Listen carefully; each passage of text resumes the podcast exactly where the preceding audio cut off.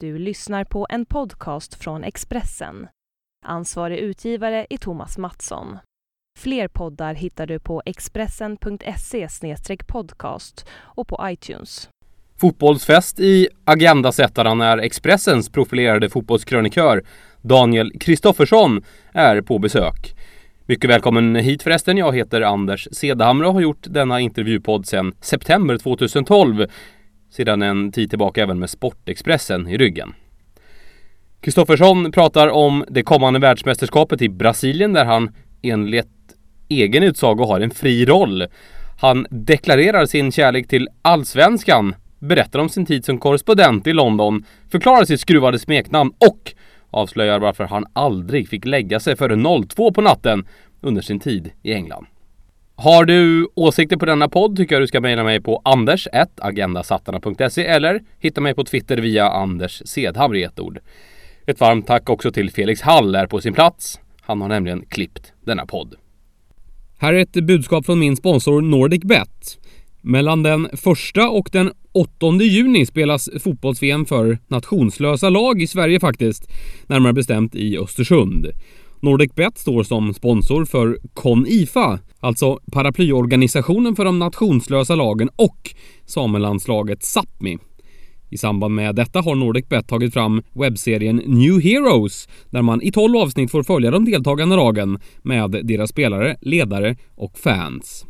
Kolla in hashtaggen New Heroes eller följ det hela på newheroes.nordicbet.com samt på Expressen.se. Nu är det hög tid för Daniel Kristoffersson.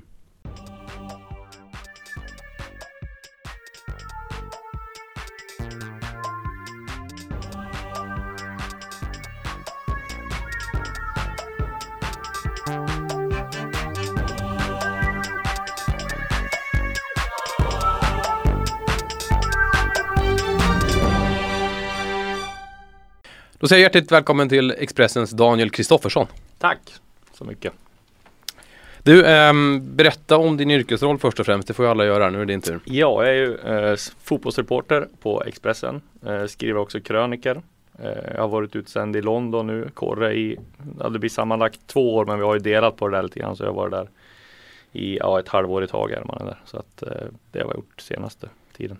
Relativt ung ändå för att vara en profilerad reporter, inte sant? Du är född 1982? Ja, 30 ett va, blir jag. Mm. ja, jag är sen, 82. Så att, jo men det får man säga ändå. Inte, ingen veteran än så länge. Men det känns som man varit med rätt länge ändå. Du känns ändå som en, en gammal murvel om du förstår vad jag menar. Att du har ja. den här gamla stilen liksom. Du har nyhetsnäsa och du, du, jobbar nära landslaget. Stämmer det där? Hur ser du på det där? Ja, men det, det, är väl den skolan jag har fått gå i liksom när, jag, när jag började på Expressen. Då var det ju eh, det är åtta år sedan jag började. Eh, då var det lite så också att man, hur, man jobbar lite på den gamla tiden om man säger det var papperstidningen som var liksom det viktiga och det var dit, dit man skulle spara nyheter och var där man skulle ha det viktiga. Webben var det bara att pumpa ut grejer på. Nu ser det ju lite annorlunda ut eh, än vad det gjorde då, då, Men det är väl den skolan man har fått, fått lära sig på något vis. Trivs du med den eh, stilen? Ja, jättebra. Jag trivs. Just som jag trivs nu, så bra jag aldrig har trivts på, på jobbet någon gång tror jag. Vad kan du säga om den utvecklingen då som du själv är inne på, webben kontra papper? Ja, när jag började då 2006 då var det ju nytt det här med webben och då var det ju knappt, det var inte eh, så många som satt och jobbade på webben. Jag gjorde det bland annat i början som webbredaktör och, och la ut andras texter och, och la ut mina egna texter fick man ju lägga ut och nu är det ju liksom resurserna har ju fördelats mer på att webben är just det stora nu och pappret är ju inte lika stort som det var då. När du började 2006 som 23-24-åring, hade du planer och ambitioner om att eh, ta dig upp då och bli en profilerad eh, krönikör? Man drömde ju om det, eh, men då såg inte jag det som speciellt realistiskt när jag kom in som ny här och, hade jobbat ett halvår på, på Sundsvalls Tidning och skulle jobba här nio dagar. Men, men äh, det blev ju rätt bra till slut ändå.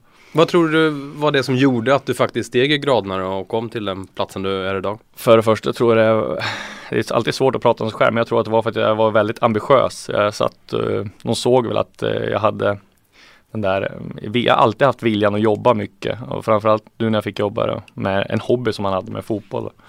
Så då blev det många sena kvällar, eh, sitta till klockan tre på natten och, och sen ta bussen ut till farmor och farfar som, som jag bodde hos då i Jakobsberg. Då det tog väl en och en halv timme.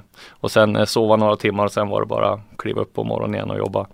Men eh, jag trivs med att jobba mycket så att, eh, och det är väl lite det också. Och sen ser han väl, såg han väl att jag var intresserad och jag tror att det är väl ett, man måste vara nyfiken och intresserad, det är väl efter de främsta egenskaperna man behöver ha som bra reporter och bra journalist. Vad har du för fotbollsbakgrund? Eh, ja, inte, jag har inte spelat på någon högre nivå. Jag har spelat i division 4 i Kovrans IF. Eh, det är väl den bakgrunden jag har. Ingen alls eh, speciellt på hög nivå. Inte jättemånga reportrar som har det ska vi säga. Nej, vill fråga. precis. Nej, exakt. Du, hade du någon mentor på tidningen när du kom där, ung och osnuten? På Expressen? Ja. Nej, inte direkt när jag kom, men det var väl, man var väl som alla andra. Man var lite starstruck när man såg Mats Olsson och man fick gå fram och hälsa på honom. Eh, sen har jag inte haft någon sån där förebild men däremot har jag haft eh, kollegor som jag har försökt inspirerat av. Eh, Orenius bland annat som jag tycker jobbade med mig här. Vi började inte samtidigt men jag tror han var någon månad före mig. Jag tycker han skriver fantastiskt bra och har en bra penna så att han är väl jag, vet, jag, tycker inte, jag, tycker, jag är inte så här att jag ser upp till honom men en, han, jag tycker han är en, en förebild på många bra sätt. Chefredaktör på Offside idag. Ja, precis. Och naturligtvis gäst i podden. Exakt, tillfälle. exakt. Du, du var eh, fram till nyligen utskickad till London som eh, korrespondent. Berätta om det upplägget för oss. Ja, då är det ju så här att eh, vi hade ju, eh, man var ju liksom, när jag och Djurborg skulle göra det här och vi turades om att göra det, det var väl första gången som eh, liksom Expressen skulle ha att man hade fotbollsansvar så att man, man skrev man hade inriktning på fotboll. Aftonbladet har ju haft Peter Wennman där tidigare som har bara skrivit fotboll medan Expressen har haft och som har skrivit fotboll och gjort mycket annat politik och nöje och sånt där. Men eh, det var väl att man fick, fick, gå på en jäkla massa fotboll och ha ansvaret för eh, Premier League och sen så har man också ansvaret för alla tidningar som kommer på kvällen. De kommer vid, nu ska vi se så jag säger rätt där, ett på natten tror jag, engelsk tid, alltså två här hemma. Så får man kolla igenom då alla dem och sen så får man, eh, ja, om det är någonting som nyheterna vill ha eller allmänna mm, avdelningen vill ha eller nöje så får man skriva till dem också. Det blev en del sånt men inte lika mycket som det har varit tidigare men ändå Kommer jag ihåg till exempel när jag, mm, Chris O'Neill och Madde kom efter de hade förlovat sig tror jag. Så um, fick jag åka ut och uh, göra lite kunglig bevakning. Eh, också ett inslag som var ja, rätt nytt för mig. Man kan inte lägga sig innan ett menar du? Nej, det blir svårt. Inte nu i alla fall. Nu vet nu tror jag de faktiskt inte har kvar tidningarna men, eh, som kommer sådär utan nu är det mer digital upplaga. Men jag tror att när jag var där så, nej, inte innan, inte innan två heller tror jag för att man måste sitta uppe sådär länge. Men man får sova kanske lite längre på morgonen ibland om man vill. Berätta om fotbollsupplägget då. Vad hade ni för um, tydliga uppdrag där?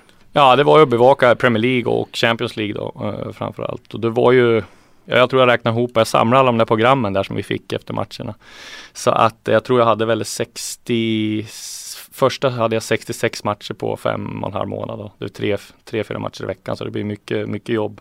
Men roligt jobb och framförallt lärorikt. Det blir liksom på ett annat sätt när man jobbar i, i London också, England tror jag.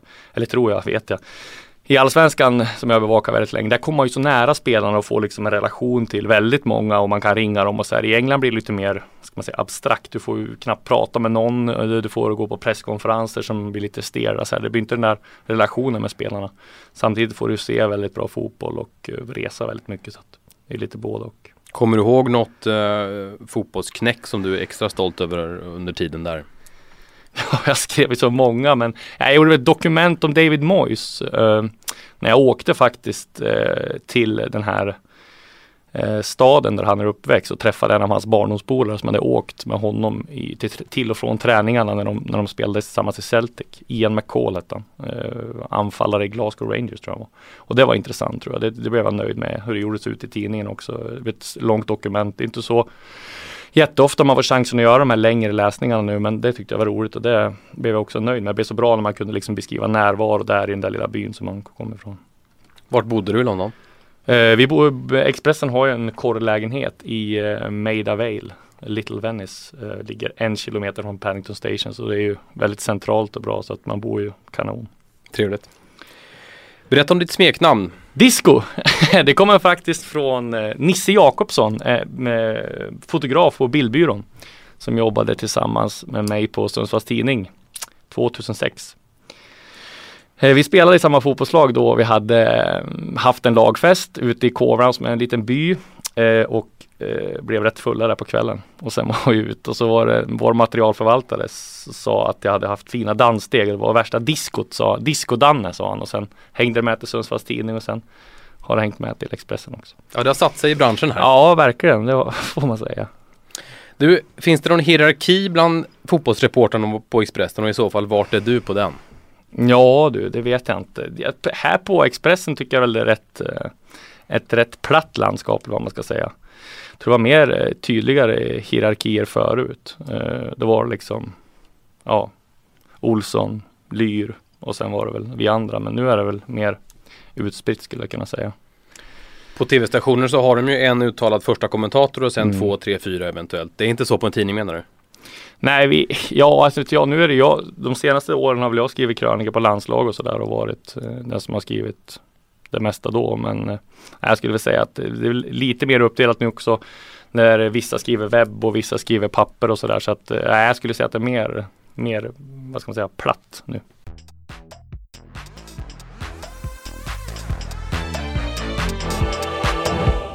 Det här är en podcast från Expressen. Men nu ska du åka till VM i alla fall och ja. det betyder ju någonting. I, den 10 juni åker du. Exakt. Berätta om vad du ser framför dig. Vad kommer hända? Ja, jag kommer ihåg Sydafrika 2010. Det var ett, ett av mina stora första mästerskap. Eh, det var ju väldigt, eh, väldigt annorlunda. Jag tror det kommer bli minst lika annorlunda nu, inte minst för land eller situationen i Brasilien också som är lite speciell när folket inte vill, inte ha, liksom det har inte gått som de har tänkt sig där. De trodde att det här VMet då skulle de satsa liksom på, de fick massa pengar och skulle satsa på infrastruktur och alltihopa. Nu har det blivit att all, alla pengar har väl gått och gjort de här fina arenorna som har blivit lite det är lite fel och då kommer väl förväntas en del protester och sådär. Men ska man se rent fotbollsmässigt så är det ju liksom ett eh, VM i Sydamerika som det kommer bli nu med de stjärnor och sånt som vi har kring Brasilien och Argentina och allt det där så kommer det bli, jag förväntar mig fantastiska publikmatcher och då får man nog ta att det här eh, logistiska strulet med flyg och allt som de har, flygkaos och protester och allt som man har, de har snackat om innan får man väl ta att det eh, kan bli lite struligt men vad tror du om det sportsliga? Du har hunnit satt dig in i sakerna? Ja, alltså jag tippade ju att Argentina kommer vinna eh, VM. Eh, jag tror också vi kommer få se mer offensiv fotboll, mer Vi har lag som Belgien, Uruguay, sådana här som man lite outsiders som jag tror kommer bjuda på väldigt fin fotboll. Sen har vi ju Spanien, Holland i samma grupp med dramaturgin där kring eh, VM-finalen som var tidigare. Eh, och vi har England, Italien i samma så att eh, det på förhand ser ut som det här tror jag kommer bli ett bättre VM än, än det som var i Sydafrika, även fast det var fantastiskt det också. Många flaggar för Bosnien. Ja, eh, jag vet inte riktigt. Eh, jag, jag, de ser ju riktigt eh, intressanta ut. Eh, sen tror jag, liksom som jag har många flaggar för Belgien också, att jag tror att eh, det är inte så många som har sån här mästerskapsrutin i just de lagen. Jag tror att det betyder väldigt mycket. Framförallt när det kanske är ett sånt här VM i Sydamerika och Brasilien så tror jag att eh, vi kommer att få se de här samma, tyvärr får man ju säga, för man vill ju alltid ha de här uppstickarna, eh, så kommer det nog vara samma mm, lag som, som gör upp om det till slut. Vad kommer du ha för roll i Brasilien? Ja, jag kommer ha en fri roll på mittfältet. Nej, men jag kommer åka runt rätt mycket och resa eh, och bevaka väldigt många olika. Jag tror att två matcher med Spanien, Spanien-Holland, bland annat Spanien, eh, jag kommer inte ihåg vilka det var, men eh, Spanien-Holland börjar jag med. Sen har jag två matcher med Argentina också till att börja med. Sen får man ju se vad som händer i kvartsfinalen. Men det blir en fri roll när jag var i Sydafrika så hade jag bara att bevaka Lagerbäck och hans eh, Nigeria. Men det blir lite annorlunda. Jag tycker det ska bli kul också så man inte bara snöar in sig på ett lag. Vad är ni för gäng som åker dit från Expressen? Kan du avslöja det? Ja, det kan jag. Det är jag, Lyr, eh, Djurborg, Reimers, Pileby. Eh, jag ska se så att jag inte glömmer någon. Det, ja, Espen såklart. Eh, och sen är det Ludde, Ludvig Holmberg och sen eh, är, det måste ju vara någon från tv också, Lisa Berlin här precis. Så de tror jag där vi åker. Vilken liga! Ja, det är rätt eh, bra gäng. Hur tråkigt är det att Sverige inte är med? Det där måste du kunna förklara på något sätt. Ja, alltså det blir ju inte det här eh, samma Alltså jag tror inte, även fast många säger att VM det kommer bli så eh, eh, stor, stort intresse ändå så tror jag att det, det blir liksom inte samma intresse hemifrån. Eh, och det är lite synd. Eh, jag tror att Eh, Eh, även fast många har liksom favoritlag som Spanien, England och sådär så är det ändå något speciellt när Sverige är med. Eh, om man ska ta det jobbmässigt så blir det kanske mer att man får liksom bredda perspektivet för då är man så insnöad på det här med och eh, ja, vad ska man säga, avslöja starter eller avslöja nyheter kring laget så att det blir liksom man går in i en väldigt speciell bubbla. Eh, nu blir det nog att man får ha lite mer split vision och det behöver inte vara dåligt om man ska se rent egoistiskt heller. Det kan vara ska utvecklande det också. Du har varit på många mästerskap. Kan du inte berätta lite för lyssnarna hur det är att jobba på de här veckolånga äventyren? Det är ju inte bara guld och gröna skogar. Ganska jobbigt kan det vara. Absolut. Beskriv. Ja, jag, man ska ju, jag tycker det är en stor fördel man har att vara utsänd och sådär så man, man är lite gnälla men alltså det är ju väldigt intensivt eh, i några dagar. Eh, man jobbar ju i princip dygnet runt i nästan i alla fall. Och det är ju roligt också. Det blir ju en härlig gemenskap mellan oss kollegor också. Men samtidigt är det ju, det kan bli påfrestande också. Vi kan ta ett exempel. Jag vet inte om eh, Orenius berättade i, i, i när vi var i Sydafrika så men kriminaliteten är ju rätt, rätt hög, eller var ju rätt hög. Vi fick order om att inte stanna vid några rödljus för att eh, då kunde vi bli rånade och eh, vi blev också, eh, eh eller rånare, det var, jag, som, jag var inte där som tur var, men Orenius när han skulle åka flyga på morgonen vid 5-6 så hittade han eh, våra säkerhetsvakter bakbundna eh, när han skulle åka ut med bilen. Och eh, han kommer in i lägenheten och är rätt uppgiven, uppriven och ska barrikadera dörren och sådär och säga att vi måste ringa polisen. Och polisen kom ju men då hade de här rånarna försvunnit då. Eh, Eh, men de hjälpte vakterna som var, låg där bakbundna. Det var tydligen så att de här rånarna hade försökt sno navkapslar till en bil. Så att äh, det, är, det är väldigt speciellt. Äh, framförallt i sådana där länder som Sydafrika och äh, Brasilien nu som kommer att bli så är det ju speciellt att vara på ett mästerskap. Hur lång tid efteråt får du ta igen dig? Det krävs en liten ja, period antar jag. det tar man nog två, tre veckor. Jag ska åka och gifta mig också här så det blir kanske lite längre för mig också. Ja, en detalj om podden skulle vara spretig och svag så har både du och jag haft svensexa i helgen. ja, det var, det var ett jäkla, eh, vad ska man säga, ja en, en coincidence, vad säger man? Svenska. En, sammanträffande. Sammanträffande, herregud. Du berättar om hur det funkar när du drar loss en nyhet eh, här på hemmaplan eller om Premier League eller något utlandsproffs eller någonting. Hur går det till? Vem tipsar dig? Hur går du vidare med detta? Berätta. Nej, oftast, oftast har man ju eh, under en lång tid jobbat upp källor eh, inom ja, klubbar, utanför klubbar. Eh, ja, sådär. Och oftast nu, förr fick man sitta och ringa som en dåre för att dra loss någonting. Eh, och fick en del tips också på mejlen om man fick dra loss. Men nu är det mer att det är källor som hör av sig till en med, med, med grejer. Då. Eh, och det är väl det här är väl allt slit som man har lagt ner i de här åtta åren som ger liksom det betalt nu att man kan få det på det viset och det är väl bra. Och då, sen får man försöka kolla så att det stämmer. Och sen får man skriva det. Hur kollar man att det stämmer då? För att få in ett tips kan ju vem som helst inom Ja precis, men, då vet man, då har man, då har man antingen en källa som jag vet alltid har rätt och han har koll och så får man ju avgöra det på det viset. Eh, eller så får man det bekräftat av, av någon klubb eller någon spelare som säger att ja, jag är på väg dit eller vad som helst. Händer att spelare hör av sig till dig och berättar nu är jag på väg till FC Köln här, kan Sebastian Larsson göra det? Nej, nej det har aldrig, aldrig hänt faktiskt. Det skulle vara väldigt praktiskt om de gjorde det. Vi kan uppmana dem om de lyssnar på det här och göra det. Nej, så lätt eh, har det tyvärr, eller tyvärr aldrig varit. Men det hade varit en bra idé. Jag är rätt säker på att eh, alla lyssnar på det här så att eh, ja, det kanske börjar trilla in nu exakt, efter vi får hoppas det. Du, um, du har varit på Expressen länge som du berättar. Jämför Aftonbladet och Expressen. Vad skiljer tidningarna åt tycker du? Ja, om man ska se rent, det är ju inte så mycket som skiljer. Alltså förr var det kanske mer eh, att det skilde, men då är det mer liksom, vad ska man säga, på krönikör och vilka som är profilerade och sådär. Men nu skulle jag säga att det är rätt lika på alltihopa. Uh, jag kanske kan tycka lite att Aftonbladet har liksom ibland mer, om man tänker Niva och de här har lite mer djupare eh, dokument och så. Även vad tycker vi också är väldigt bra på det. Uh, sen tycker jag, om jag ska bara se det rent spontant, så tycker jag vi har, en, fan, om man går utanför fotbollen, tycker jag vi har uh, till exempel längdskidåkning, bevakningen där och att vi försöker göra mer det här Eh, bredare, inte bara snöa snö in oss på fotboll och hockey utan även ha det här perspektivet utanför. En sån krönikör som Thomas Pettersson till exempel som är fantastisk på längdskidåkning och har nyheter och skriver väldigt bra krönikor som jag följer eh, själv också som inte ens knappt är intresserad av längdskidåkning men jag tror det är en styrka också att kunna ha liksom bredden. Så. Kan ni jämföra era två olika webb-tv-satsningar på något sätt? Ja, ska det, ja, de har ju satsning på webben med, alltså tv mer. De har väl rättigheter nu. Har inte de fått så här marksänd också som jag har eh, fått eh, höra. Och det är väl klart att deras, det märks ju också att de kan göra längre program och liksom ha magasin, ja, längre sådana där, vad heter Sportbladet News eller vad heter det, va? som ett Sportnytt ungefär. Um, och det är klart, så det hade man kunnat önska att vi hade också, men man kan inte få allt.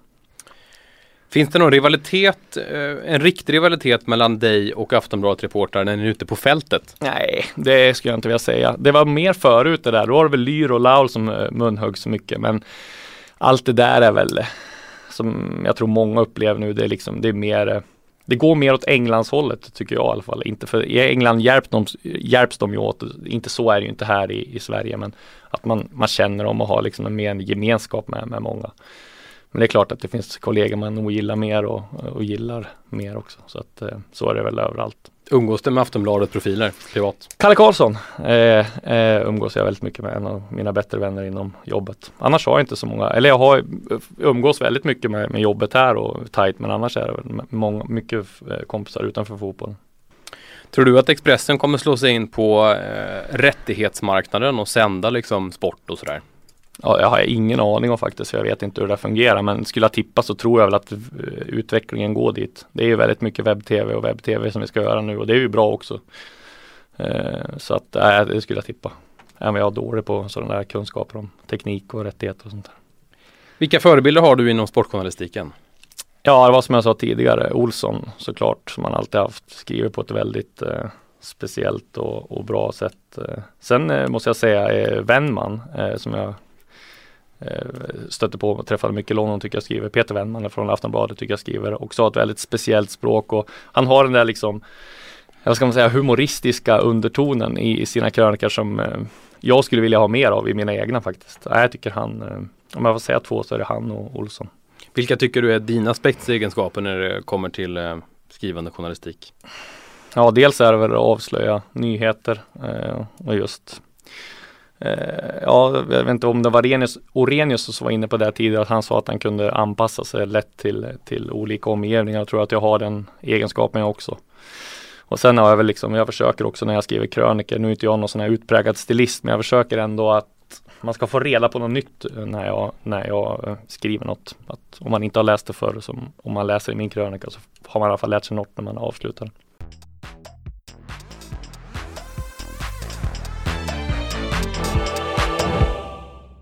Vet du någon ung och intressant förmåga som du vill lyfta upp som du kanske tror att inte alla har koll på?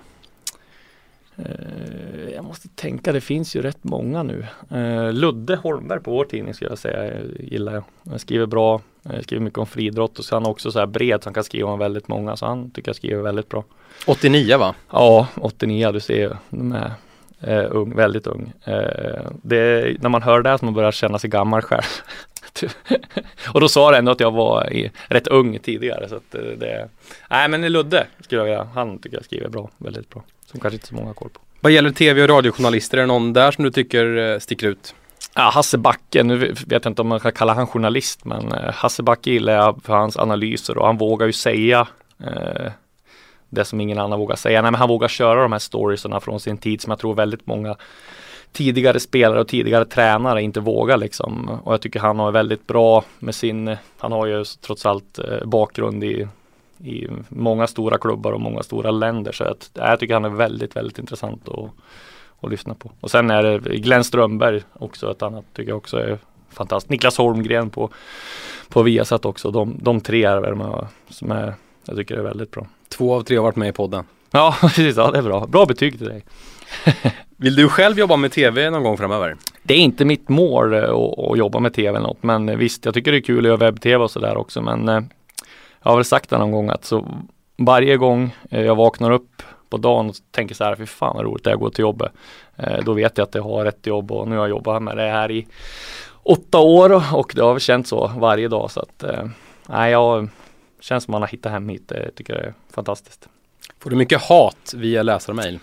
Ja, det är ibland och ibland inte. Det beror på vad man skriver om. Om man skriver eh, var väldigt starka reaktioner från eh, ja, olika fotbollssupportrar när man skriver om, eh, om deras favoritlag och de inte håller med och sådär. Eh, eh, sådana här jättekonstiga jag bara skrev på Twitter och, och avslöjade Hammarby startelva en dag innan och då fick jag liksom en tweet tillbaka att eh, Uh, ja, fan, hur kan du missbruka öppenheten så här? Jag ska klippa dig nästa gång jag ser det på, på Tele2 Arena liksom. Och då tänker man ju att det är rätt märklig reaktion för att ha skrivit om en startelva. Uh, eh, men det är klart att det har varit, vissa gånger har det varit uh, lite mer allvarligt då. Så att um, det, det, är både och. Men det är ingenting som jag störs av sådär väldigt mycket om man skulle säga. Du tar inte åt och blir ledsen? Nej, det gör man inte. Men det är klart att jag tror det går liksom inte bara att trycka på en knapp eller säga att man inte tar åt sig. För jag tror det är från fall till fall väldigt mycket. Eh, men som sagt, jag har väl inte varit en av de som har blivit värst utsatt eller något sånt där. Även fast man har blivit det i vissa perioder. Får du mycket positiva läsarmail? Det är ju inte lika mycket positiva som negativa men det är väl bara normalt också tror jag för att eh, om det står rätt och liksom folk får en bekräftelse om att det är rätt det här de tycker då, då hör de inte av sig. Men det är klart att eh, jag skrev en krönika om eh, Ivan Turin när han eh, gick bort. Eh, då och då fick jag väldigt mycket positiva, positiva läsarmail och det var ju väldigt glädjande. Eh, så att eh, nej, det är både och, både positivt och negativt.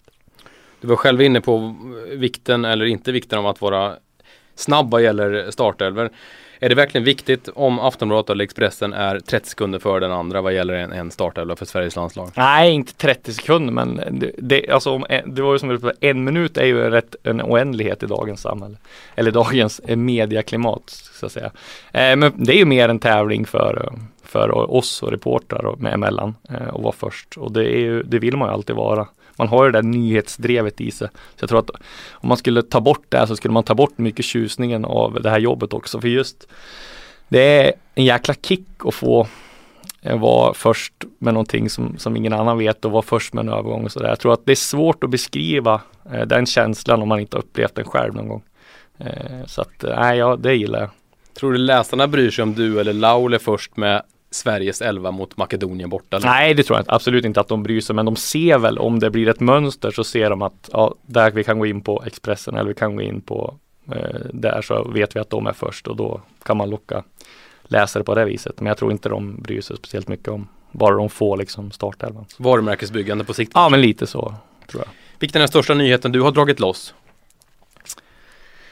Ja du, det har varit många. Jag kan bara ta som jag kom på nu. Jag fick Mag eh, när Magnus Persson eh, hotades av de här huliganerna så valde han eh, en reporter att prata ut för det var mig.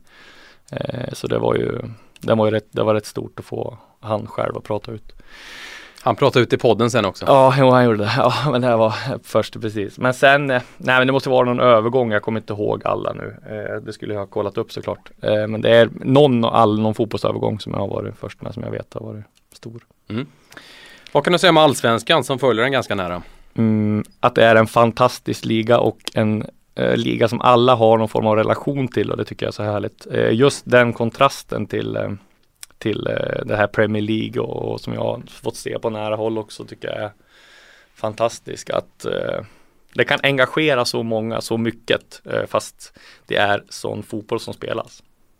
Vad menar du med sån fotboll som ja, men att det inte är den bästa fotbollen, att de inte är de största stjärnorna, men att vi ändå att den kan nästan engagera mer än ett derby mellan United och City eller Arsenal och Tottenham. Det tycker jag är fantastiskt. Och det är nästan, nu är det nästan ja, 50-50 ska jag säga om att jobba med Premier League och med Allsvenskan. Det är på så många olika sätt. Men många kan ju tycka liksom att Wow, du följer Premier League, hur kan du komma hem till Allsvenskan och se det här liksom? Det är ju en helt annan fotboll fast har man liksom jobbat med allsvenskan så länge så vet man ju att eh, det är den fotboll som spelas och det är det här vi får liksom. Men eh, det är ändå fantastiskt att följa engagemanget kring den. Du som har varit runt på så många arenor i världen, hur skulle du säga att fankulturen står sig i allsvenskan? Alltså om man jämför med England som jag varit i nu så skulle jag säga att det var väldigt bra. Nu tycker jag kanske den här bilden av att England, att det är så tyst på arenan där kanske har blivit lite överdriven. Det finns ändå en fantastisk fotbollskultur i England också. Om du kollar på om du går runt till alla pubbar där inför en match och efter en match så är det en fantastisk kultur. Även fast det kan vara så på Emirates så går säkerhetsvakterna och säger att du måste sätta ner, ni får inte skrika så här högt och ni måste vara tyst och sådär. Så att eh, det är olika men på de här stora matcherna i England så är det ju ett fantastiskt tryck också. Men i Sverige är det bra menar du? Ja, i Sverige är det fantastiskt. Det är bara att kolla på AIK och Djurgårdens fans eh, när det är ett derby liksom. Alltså, jag gillar ju bengaler och jag gillar ju att eh, eh att det blir så bra stämning. Jag tycker att de höjer stämningen eh, väldigt mycket men det borde göras under kontrollerade former tror jag. Eh, man vill inte att någon ska bli skadad och så men just tittar vi på tifon också så där så är det ju fantastiskt mellan AIK och Djurgården och, och Hammarby och Malmö och så Göteborgs supportrar också så att eh, vi har en fantastisk eh, fotbollskultur i det här Sverige också. Du talar om AIK och Djurgården där, du följer Stockholmsfotbollen eh, på nära håll naturligtvis. Vilket lag tror du har de bästa förutsättningarna att bli någon form av FCK här i Sverige av Stockholmslagen? Ja just nu ser det ju väldigt, väldigt mörkt ut för framförallt Djurgården som har en ekonomisk situation. Eh, även fast det går bra sportligt så har de en ekonomisk situation som är eh, nästan till katastrof med ett underskott på flera miljoner. Det är väl AIK eh, som har de bästa förutsättningarna just nu då. Även fast kanske inte Även fast kanske man skulle vilja säga, säga Malmö, eh, man nu ska ta oss Stockholmsbollen så är det väl AIK som har de bästa i både ekonomiska och sportsliga skulle jag säga. Om du väger in Malmö och IFK Göteborg där kanske? Låter ja, då? då skulle jag vilja säga Malmö. Just att de sitter på pengarna eh, som de har. De har ju fått, fick ju försäljningen när de sålde Ranti. Eh, de har gjort en del andra försäljningar också som de har fått väldigt mycket för. Och är väl de få eh, ännu av lagen som är nu som kan göra de här riktigt, eller riktigt stora men ta hem Gische till exempel och ta hem Magnus Eriksson igen. Så att eh, jag skulle säga Malmö. Elfsborg och Helsingborg, hur långt efter är de tycker du? Ja, Helsingborg är ju väldigt långt efter nu. Deras ekonomi är ju ännu sämre. Det såg vi när de fick sälja av eh, skyttekungen Imad Khalili för kaffepengar till Al-Shabab i Förenade Emiraten. Så att eh, nej, men Elfsborg är väl också, då, även fast de har en rätt stabil ekonomi så ja, de är väl med där också men inte i Malmö och inte i AIKs klass ska jag säga. Hur ser du på allsvenskan om jag ställer frågan så här? Um, är det härligt att den är jämn och olika lag vinner hela tiden eller borde vi ha ett Rosenborg, en Rosenborg motsvarighet eller FCK motsvarighet ja. i vår liga? Ja, alltså man, om man pratar om för fansen och oss utifrån som kanske inte har den här riktiga favoritlagen, så, eller även de som har de här favoritlagen, så tror jag det det är väldigt bra om den är jämn. Att det är sån spänning varje år att många kan vinna och sådär. Men ser man det rent på lång sikt, sikt för svensk fotboll och vad det innebär för ekonomin och sådär så tror jag väl att det hade varit bra. Det säger ju alla också experter att det kommer ett FCK eller ett Rosenborg eh, och att någon kan axla den manteln och att det inte är så jämnt som det är nu. Jag menar nu slår ju alla alla både i allsvenskan och superettan. Så att ehm, nej, vi skulle nog behöva ett som IFK Göteborg var på sin storhetstid på 90-talet. Hur är det att vara reporter då när Gävle kan slå IFK Göteborg med 5-0? Är det härligt eller är det jobbigt? Nej, jag, tycker att det är, jag tycker att det är härligt och jag tycker att det liksom ska vara jämnt. Jag tycker inte att man ska, man pratar om att stänga ligor ibland. Så jag tycker att det är mer för det här genuina. Jag vill till exempel konstgräs är ju ett måste liksom om vi ska hävda oss men jag vill ändå att det är ett eh, fotboll ska spelas på riktigt gräs. Det, man kanske är lite gammeldags med det där men eh, det är så jag tycker, känner. Det är den här gammeldags murveln i Ja, precis, precis.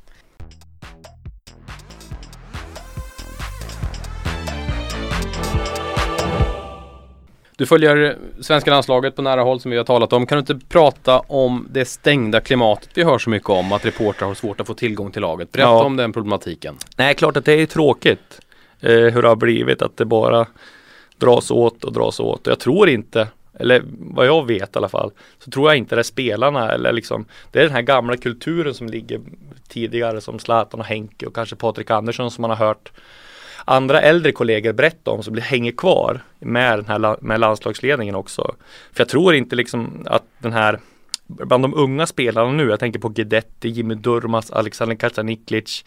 De är uppväxt i ett helt annat medieklimat, så de har inga problem att göra intervjuer. De har inga problem att liksom eh, bjuda till. Men jag tror att i landslagets kultur så blir man liksom eh, inpräntad att ja, det ska vara lite eh, avstånd till journalisterna och sådär. Jag tror att svensk fotboll förlorar på det här på sikt. Eh, framförallt eh, när en viss eh, Zlatan slutar så tror jag att det kommer vara ett stort hål eh, vad det gäller både jag tror att bevakningen kommer minska, jag tror att den kommer att intresset för svenska fotbollslandslaget också kommer att minska. Och då måste man nog jag tror att man kommer vakna upp då och tänka att vi, vi, hade, vi, hade, vi gjorde nog fel här. Vi skulle ha varit mer mån om det för att um, Eh, bygga intresset. är så viktigt. En som var bra på det var Lars-Åke Lagrell till exempel, den gamla förbundsordförande som alltid var tillgänglig. Han visste att Nej, men det här är mitt jobb, jag är förbundsbas, jag måste bjuda till och jag liksom är representant för svensk fotboll. Om du kollar på Karl-Erik Nilsson nu som det går liksom inte att jämföra dem. Han svarar knappt i telefon. Det är svårt att få tag på honom och det, bara där liksom säger en del om hur det har varit eller hur det är. Men du menar att det är ett centralt beslut? Har Erik Hamrén välsignat detta tror du? Vadå att? Att man ska vara mer restriktiv mot media kring spelarna? Det, vi, jag tror inte det är ha, inte, inte, bara han utan jag tror att det är liksom en, en kultur som har frodats eh, länge i landslaget och som började 98 med Tommy Söderberg och Lasse Lagerbäck och sen har det hängt i. Eh, det är vad jag tror och det är den känslan jag får även när jag pratar med rätt många. Är det stort missnöje, missnöje i kåren? Jag vet inte. Alltså på något sätt så är det, vi, vi, vi går ju liksom inte och vädrar missnöjet hela tiden och, och sådär utan man har ju lärt sig och lärt sig att leva med det, vad man ska säga. Man har ju accepterat att det är så här. Jag bara kan dra en parallell med ishockeyn till exempel med vad det gäller Henrik Zetterberg och Pavlacic. Det var tror det var inför VM på hemmaplan, om det var 2011 hockey-VM, så kunde Expressens utsände tre eller fyra timmar före en kvartsfinal till hockey-VM gå till Henrik Zetterberg som gick in och hämtade Pavlacic. De hälsade på varandra och vi fick en bild på det i, i, så, i tidningen. Då. Och jag tycker att det säger en del om de är stora stjärnor, tjänar 600-700 miljoner per kontrakt de skriver liksom. Och varför ska man inte kunna göra så med eh, Jimmy Durmas eller nu ska vi inte hänga ut Jimmy, han är eh, bra mot media men alltså vad, vad du förstår hur jag tänker va, med, varför ska man inte kunna göra så med, med vårt landslag som, som eh, inte har alls lika stora stjärnor och sånt där. Men det är väl också kulturen som NHL-spelarna är uppväxt med där med media och alltihop och det är väl tvärtom mot kultur vad vissa fotbollsspelare i vissa fotbollsländer är. Är otillgängligheten av spelarna, går det hand i hand med hur mycket pengar de tjänar? Kan du se en, en relation där? Nej, det tror jag inte, även fast jag tror att de som tjänar mest pengar kommer från Premier League och det är där den här e- engelska liksom, journalist, där man inte gillar journalister och inte ska få prata med journalister, det är väl där om man tar den engelska skolan jämfört med NHL-skolan så är det ju två helt vilda saker. Det är väl liksom där det kommer ifrån också. Även fast de spelare som vi har i Premier League nu är väldigt tillgängliga med svenska mått mätt. Du är god vän med en av eh, landslagsspelarna, Pelle Nilsson. Yes, Pelle, precis. Ni är från Sundsvall båda två. Japp. Hur är det att bevaka en kompis? Ja, det är rätt lätt faktiskt.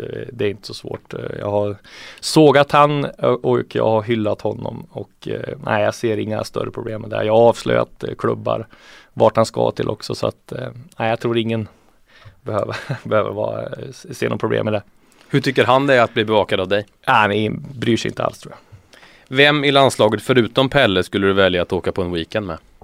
Eh, ja men det är ju Zlatan såklart. Jag skulle, man skulle ju vilja veta hur, man har ju hört många bra stories om hur han är eh, privat. Eh, man skulle vilja få, få en glimt av hur han är privat mot sina polare och sina vänner eh, än hur han är den här mediatränade som, som alltid säger samma saker. Hur tror du han är privat då? Jag tror han är jäkligt rolig. Eh, det är det intrycket man har fått och hört. Vem tror du blir nästa förbundskapten? Ja, det är en jäkligt svår fråga. Jag har ju alltid förespråkat Hasse Backe som jag var inne på här tidigare. Jag tror han skulle vara Eh, en fantastisk eh, förbundskapten. Nu vet jag inte hur sugen han är på det. Eh, vi säger att Erik Hamrén håller på till 2016 och så ska någon ny ta över. Då slutar Zlatan förmodligen och jag tror inte Backe är så sugen på att ta över det då. Men jag hade gärna satt, sett att han tog över efter EM till exempel. Eh, jag tror han har den auktoriteten som Erik Hamrén saknar för att ta det här landslaget till nästa eh, kliv. Eh, jag tror också han har, han har ju så fina meriter också från från ehm, ja, alla ligor och alla länder han har varit. Så jag tror att han skulle vara en tillgång. Men eh, nu är det Erik som får köra. Jag har hört lite viskningar om Henke Larsson. Ja, då har vi ju det här med den härliga mediakulturen som ska frodas. Nej, jag vet inte. Det känns inte som Henke är. Det är många som, jag kommer ihåg när när vi åkte ut eh, 2010, i, när, kvalet 2010 innan Sydafrika. Då var det ju snack om Lagerbäck och att han, han ju då Eh, och då var det faktiskt många i, i landslaget som eh, sa att lanserade Henke redan då eh, för fyra år sedan. Så att ehm, han finns nog med på, på en lista men eh, han får nog hålla Falkenberg kvar i allsvenskan först kanske.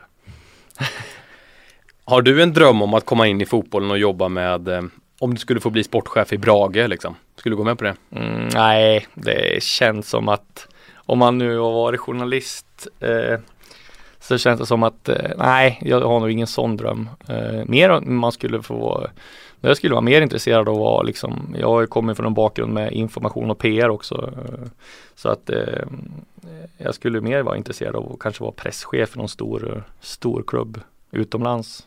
Från en engelsk klubb i så fall. Eh, det, mer det, jag tror att det har det för bra nu för att jag skulle tycka att det var kul att vara sportchef i Brage till exempel eller sportchef för någon annan klubb. Men jag vet inte om jag skulle klara det heller. Vad tror du att du gör om tio år då? Ja, jag vet inte. Antingen så jobbar jag kvar på Expressen. Eh, hur nu eh, Expressen ser ut då, då är det väl mycket webb-tv och magasin. Eller så har jag flyttat hem till Sundsvall och eh, bor, eller hem till Sundsvall, hem till, eh, ja, där eh, vi bor nu och eh, ja, vad gör jag då? Då vet jag inte. Jag jobbar väl någonting inom, inom journalistiken eller, eller webben eller vad som helst. Är Aftonbladet en omöjlighet för dig? ja, det kan man ska aldrig stänga några dörrar, men det känns så faktiskt. Det låter som en fotbollsspelare. ja, exakt. Nu är det bara gnällt så mycket på dem. Vad gör du på fritiden om du är helt ledig? Då åker jag till stugan och fiskar. Vi har en stuga i Njurunda eh, utanför Sundsvall. Eh, fiske ligger mig varmt om hjärtat. Henke Zetterberg är från Njurunda. Han är också från Njurunda, precis. Ja. Vem tycker du att jag borde intervjua framöver? Ja, jag funderar på det mycket, vem det ska vara. Eh, du har ju tagit, betat av de mesta nu. Eh, men Orenus hade du tagit precis. Ja. En gäst sa Michael Jordan. Ja, det hade ju varit något fantastiskt. Men, här, men Henrik Zetterberg då? Kan man inte han skulle jag vilja se. Mycket gärna kan du ja. ordna med det med din Sundsvallskoppling. jag ska försöka. Du ser hur sugen han är. Han, han, hade väl, han verkar väldigt trevlig och. Han verkar väldigt ödmjuk. Eh, en fantastisk ambassadör för, för svensk ishockey och svensk sport överhuvudtaget. Sista frågan, på vilket vis sätter du agendan i Sportsverige? Du är profilerad skribent på en stor tidning. Ja, eh, jag tror att jag sätter agendan genom mina många eh, mitt framdragande av nyheter. På så sätt tror jag att det är så många ser mig, att jag är bra på att avslöja spelare, vart de ska gå och vart de inte ska gå. Tusen tack för att du ställde upp Daniel. Tack så mycket.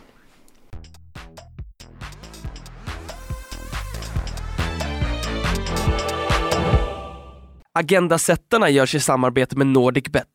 Gå in på nordicbet.com för de bästa oddsen och de häftigaste spelen. Och glöm inte att du måste vara minst 18 år för att spela. Du har lyssnat på en podcast från Expressen. Ansvarig utgivare är Thomas Mattsson. Fler poddar hittar du på expressen.se podcast och på iTunes.